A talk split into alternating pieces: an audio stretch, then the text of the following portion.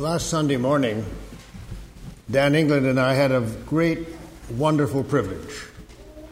Rosemary Lamy had arranged with the third grade Sunday school class, their parents and teachers, for a Bible breakfast to stump the pastor.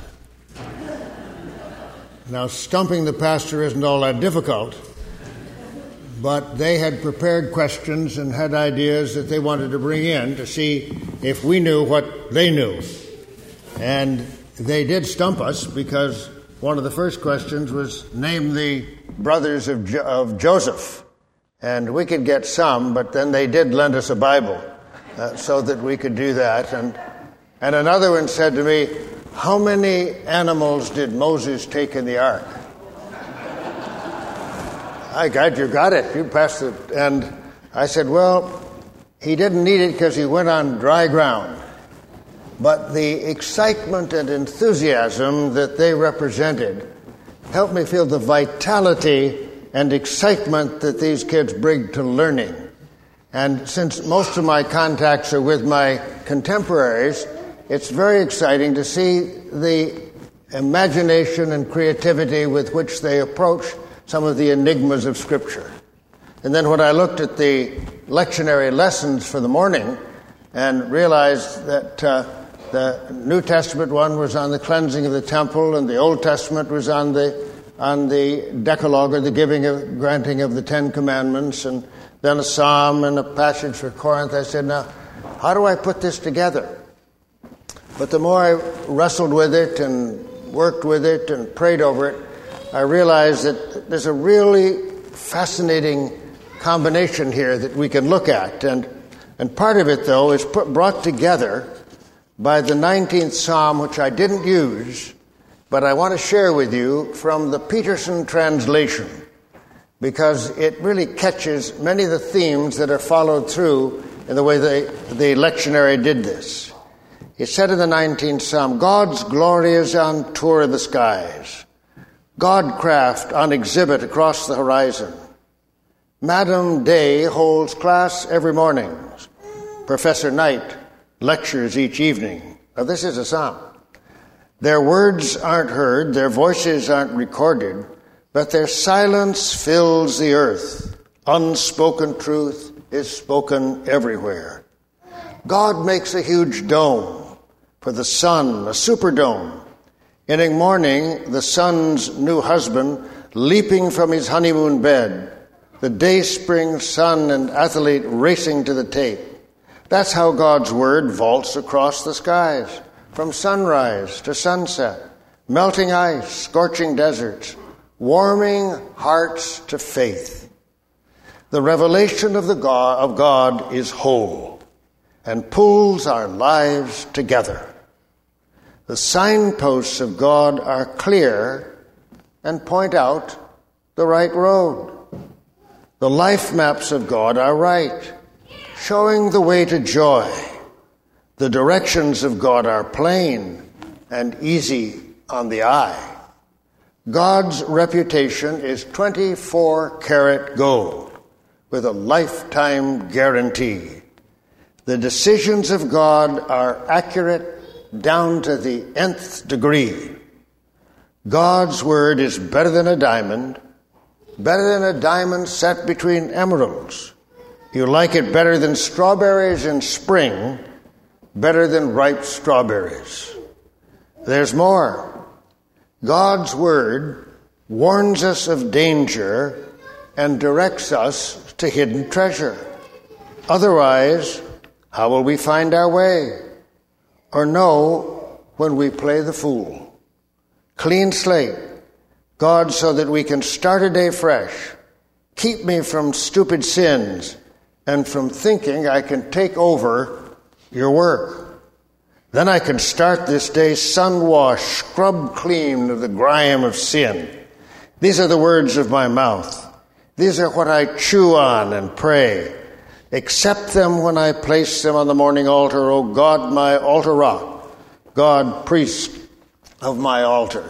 Now, we haven't probably quite heard it that way, but it brings together and the excitement is only Eugene Peterson can do. And, and then in 1 Corinthians, he's talking about, you know, God is calling you to the amazing thing of the cross, what it's about. And, you know, not many of you are great, and not many of you are outstanding, and the, the, the Greeks want a sign, and the Hebrews want a miracle, but God has come to us, and He's taken us from where we are and claimed us and called us to be a part of bearing his message to the world, the God of love. And so, in this uh, way, it, it is a, an exciting thing to see the, the setup. And it was out of this context where Jesus had been nurtured and had been trained and, and, and had grown with the understanding of the scripture. And, and when he was a boy, you remember about 12, he went to the temple uh, with his parents, and you remember they went off without him, and they came back, and there he was with the,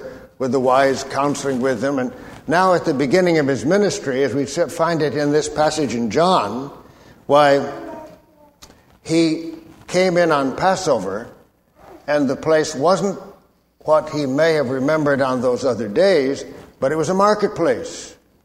The place that had, had been so sacred had become very secular and a place of, of communion was turned to a place of commerce. It was a total distortion of the divine because they had rigged the system so that to make your offerings, you had to buy your coins to do it, and you had to buy your animals to do it, and it was a monopoly. And it fared well for all those who were rigging and running the system. And Jesus came in with the, with the enthusiasm of a, of a new young prophet and saying, This isn't what our Lord intended. This is the house of God. This is my Father's house. We need to have communion here, not chaos and commerce. And so he overturned some of the tables and drove the money changers out to try to purify the place. And uh, uh, the, the, the rage of the multitude was against him for what he did, and others were amazed to see, but he was trying to recapture some of the stuff that Moses had given. And so we go back to the, to the passage in Exodus where we talk about the, the uh, giving of the Decalogue, the giving of the commandments, because Moses was dealing with an unruly group when he was trying to get them out of Egypt and through the wilderness and they were disgruntled and angry, and, and uh, Moses turned to God and said, Help me. And God called him to the mountain, and he gave him then those that we know as the commandments, because you have to have order to sustain community. And God gave them the, the commandments as a way of being able to sustain a community against the, the distortions of life and the distortions of imagination and the distortions of, of the way we fall apart unless we're committed to goals and to purposes and to ideas. And so uh, the Walter Brueggemann, the great Old Testament scholar, uh, took the ten and put them down to three to simplify it, but to, to concentrate it. And I think that's very helpful. The, the first theme of the commandments was that you don't have another God. There's nobody else. The question is, where's your ultimate loyalty? To whom do you give your ultimate loyalty? And when you do that, you don't take images put up that can somehow distract you from that loyalty. And then you don't take the name, and it isn't just swearing. That you know, have you ever heard someone, I swear by this? meaning so that we can really say, well, I really stand by this, but we need to make our commitments that we stand by our ultimate commitment that God is our guide, our source, and our help. And, and then the other part of the commandments, which is so central, is keep the Sabbath day. Now, we have a hard time doing that. It's a hard time in our culture to be able to observe a Sabbath. But what they were really saying here is the Sabbath is a way of democratizing the social order. So everybody's on the same plane. Labor, owners, and slaves, and animals, all must rest. But behind that, what, he's, what is so very important is to help us aware that you're not in control. Now, the psalmist picked up that you know, and talked about it. We, we think sometimes we're in control. And as a psychoanalyst, I have people sometimes who are, are aspiring to that position of being in control. And I tell them it's a very dangerous thing to try to run the world because the job is taken. and it may get you in real trouble. So that we can't take over, we need to have the concept of, of God's order taking us over so that we know how to blend into the rhythm of the spheres and of life and understanding. And then he said, You don't covet. And coveting is, we understand, and it puts all the other parts of that sound because really, uh, the commandments was really what it's about is, is uh, seeing uh, our, our, our appetite, our aspiration, our desire for more, so that we have become in our time rich in things but poor in soul, as the old psalm, song said. So that the coveting is that we, we fail to yearn for that which is deepest and satisfy for that which cannot satisfy, as the scriptures have all told us. That uh, we can't have more, we need to have more of our commitment. Now, if you want a really good study of the Ten Commandments, I recommend Chris Hedges' book on losing Moses on the freeway. Because he gets it interpreting the Ten Commandments in contemporary American life. And Chris Hedges is a, is a good writer. But I have a question for you. Now, I can't answer it all right now, and I may not be able to answer it all in the coffee hour, but I'll take responsibility for the question. But I think it's in Lent something we might do well to explore when we think about those in Sinai trying to bring order. Let me ask you a question. Do you suppose the golden calf of Sinai has morphed into the bronze bull of Wall Street? You know, the Jews, when they were gathered there in their frustration, took their wealth and threw it into the fire so it could make a calf hoping it would sustain and guide them when God seemed to be absent. But what do we do with our treasure? I something more to be followed up. Because for me and the struggle of our time, Yeats really puts it together. You remember in his poem on the second coming, where it said, turning, turning in the widening gyre. The falcon cannot hear the falconer. Things fall apart. The center cannot hold. Mere anarchy is loosed upon the world. The blood dim tide is loosed, and everywhere the ceremony of innocence is drowned. The best lack all conviction, while the worst are full of passionate intensity. Can we hear our falconer? And doesn't the noise of the passionate intensity scare you? It does me. On Thursday in the New York Times, there was an article that immediately caught my attention and, and, and frightened me because it said that the number of hate groups in the United States has mounted more than it had in the last 30 years and there are over 1,016 named hate groups spewing their hate into our society and poisoning, as I would say, the well of consciousness for our community. And uh, these hate groups are people who are violent and determined and full of passionate intensity. Now, the Klan has gone down, but these other militants who are, who are uh, fired up in the, in the uh, questions of, of, uh,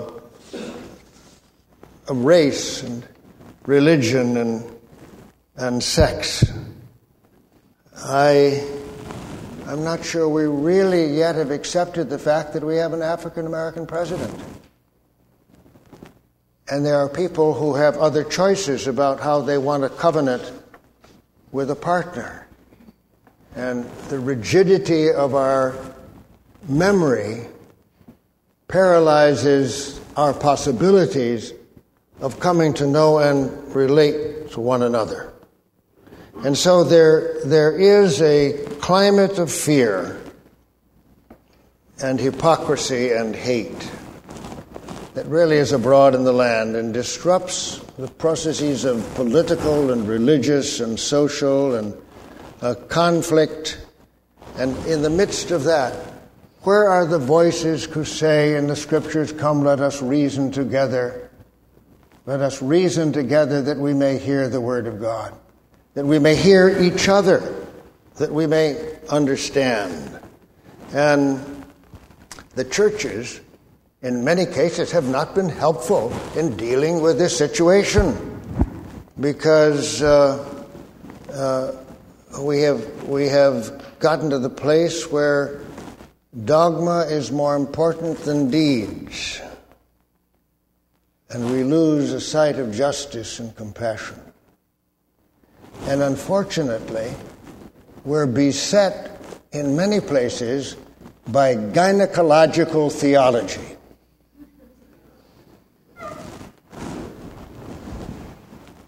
How tragic. I think the Lord realizes there's more to us than that and calls us to a place of, of understanding because the call is for neighborliness to be brought together in a way that we can be there for one another. It's an art and a science that's so drastically needed. Do you remember Scott Peck? Some of you, I'm sure, have read his Road Less Traveled, and some others may have read also The People of the Lie.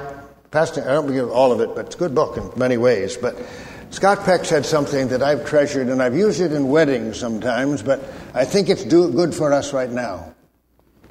Listening is love in action. And one of the failures of our time has been the failure to truly listen to one another, to hear and to want to know what the other has to say.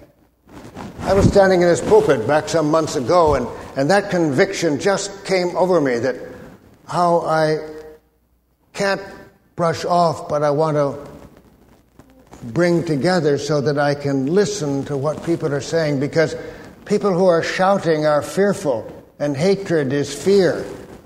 And if we can learn to listen to one another, if we can hear, because the, the, the cacophony in the society even echoes in the church. And even here, we have failed to listen and to hear one another and saying, Tell me, I want to know that we're not afraid of each other, but we're called together in Christ to be sisters and brothers in a divine community that helps us relate, to serve, and to care, so that we're called upon to be agents of reconciliation. Think of the greatness that came in South Africa when they had the Truth and Reconciliation Commission to, to bring together a people so greatly and violently divided. And so we are brought, we are called upon to be the people of faith, to love and to care for one another. We're called upon, as Paul said so rightly and in, in 2 Corinthians, to be agents of reconciliation. And that means everywhere. We risk ourselves. And Bishop William, Archbishop William Temple struck me in his passage on this cleansing of the temple because he said, the purge of the temple is no less the shrine of our own hearts. And how we can set up that shrine in our own lives to be cluttered with all the things that clutter our lives and our emotions and our thinking and our relating and our being together. Because the heart needs quiet and reverence, and it's called us to be there to dwell. Because we're called to love one another, but that love isn't simple and it isn't easy.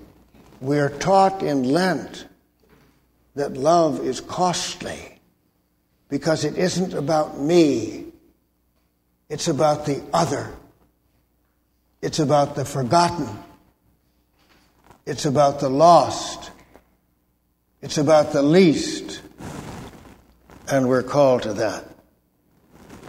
He's called us.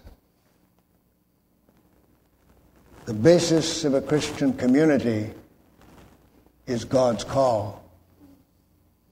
And you have it. And you feel it. And this morning, we made a commitment to Grayson. I don't know how many, I, most seem to participate when we asked, Will you do this?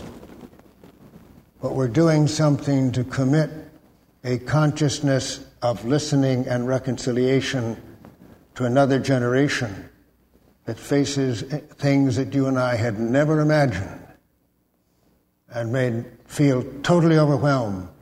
But by love, we're called by God to embrace Grayson and his generation as God has graced us. Do we dare to listen, to hear?